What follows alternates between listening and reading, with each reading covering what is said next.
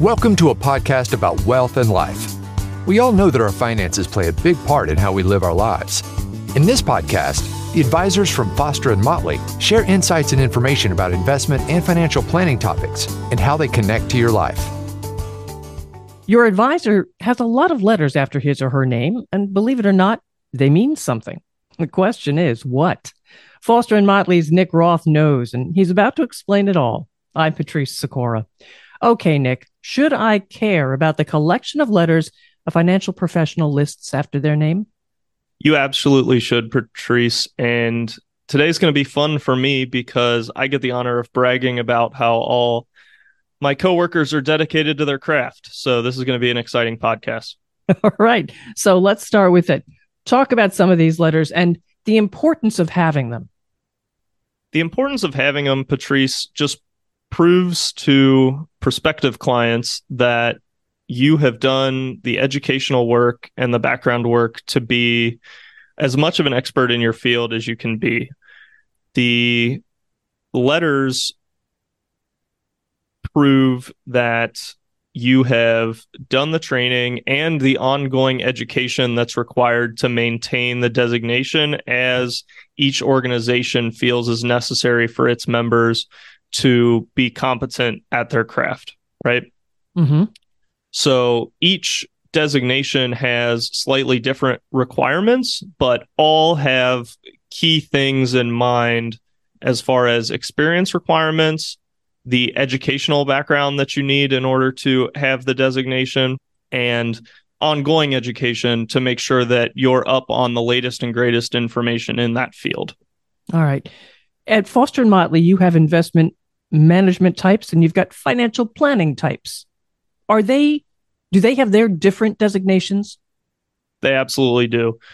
And actually, some of our advisors cross pollinate and have a designation for the other team that they're not serving on exactly, but that just proves how dedicated all of our people here at Foster and Motley are to, you know, knowing as much information as they can to be the best resource for clients. But the main two designations between those two fields are the CFP, the Certified Financial Planner designation for financial planners, and the CFA, the Chartered Financial Analyst designation for our investment managers. Uh, and then several of our advisors advisors also have their CPA, which is the Certified Public Accountant designation, and that deals with taxes, which, as we've discussed on this podcast many times, Patrice is extremely important to our clients tell me the difference between a CFP and a CFA. The CFP deals with a lot of different areas of finances from estate planning to insurance to making sure our clients are protected and set up it's it's really about building a financial plan for a client Whereas the CFA is more about analyzing specific investment choices and making the best choice that you can amongst those choices. So they are certainly very distinctly different, but the CFP is more holistic in its approach and looking at every area of a person's financial plan, whereas the CFA is more nuanced and more investment focused, I would say. Okay. Uh, and now you mentioned uh, ongoing education. Tell me about how much they have to do to keep these designations. I mean, once you get them, that's a wonderful achievement, but you have to hang on to them. Absolutely. And the getting of the designations is not easy. For example, the CFP, there's less than 100,000 people in the United States that hold the certified financial planner designation. So that makes it fairly prestigious. And, you know, we have several people here in our office that have that designation and two more who have passed the exam and just need the experience requirement. So I think we're inching closer to 10 members who are CFPs, but the ongoing education requirement is, is, extremely important. The CFP requires 30 hours of education every other year the CFA requires 20 hours annually, so hmm. every year. And the CPA, which is the most rigorous of the three, requires 120 hours every three years. So that's roughly 40 hours a year, although they only require uh, them to report every third year. So, a lot of education going on here in the office to make sure that we're providing the best uh, experience we can for our right. clients. And that's continuing education, as you say. That's that's not what they went through to get the designation in the first place.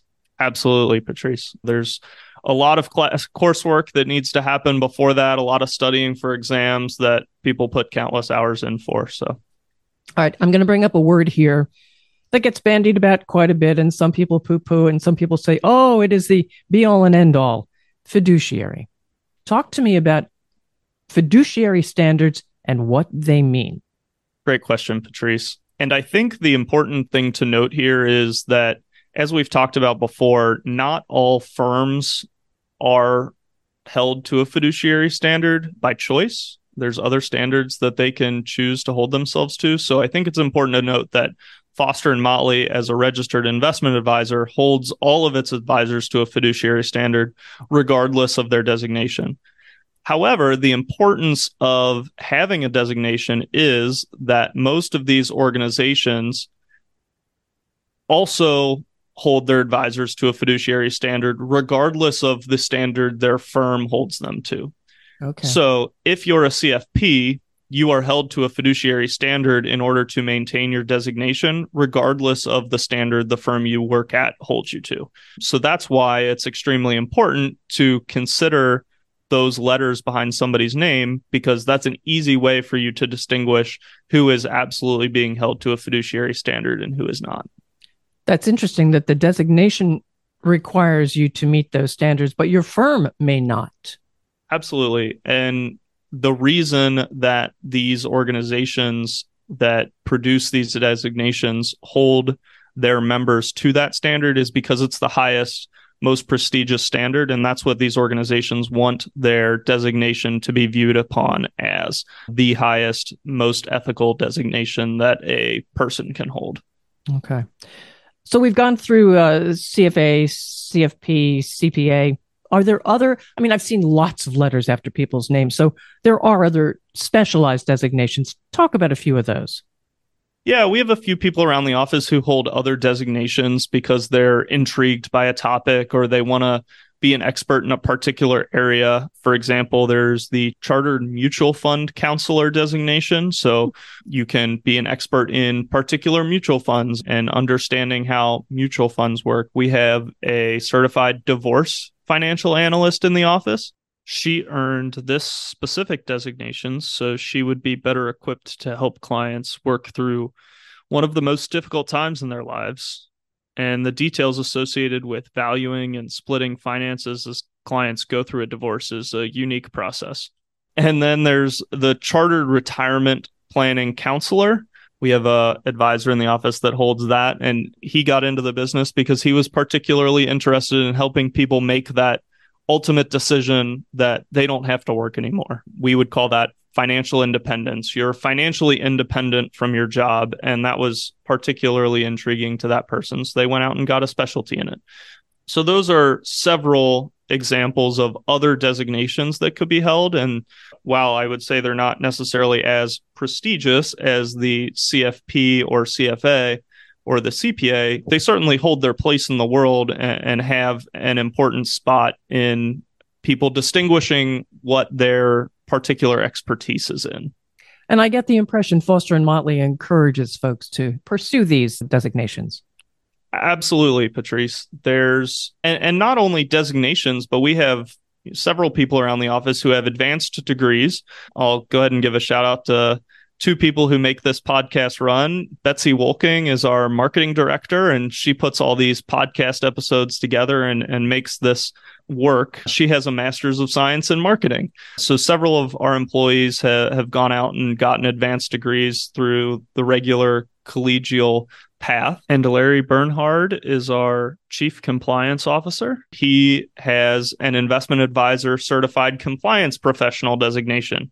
All areas of our business, we're trying to hire and attract talent that is of the highest quality to push the firm mm-hmm. forward in every area. So, of course, Foster and Motley is going to recommend and hire the best people we can to serve our clients.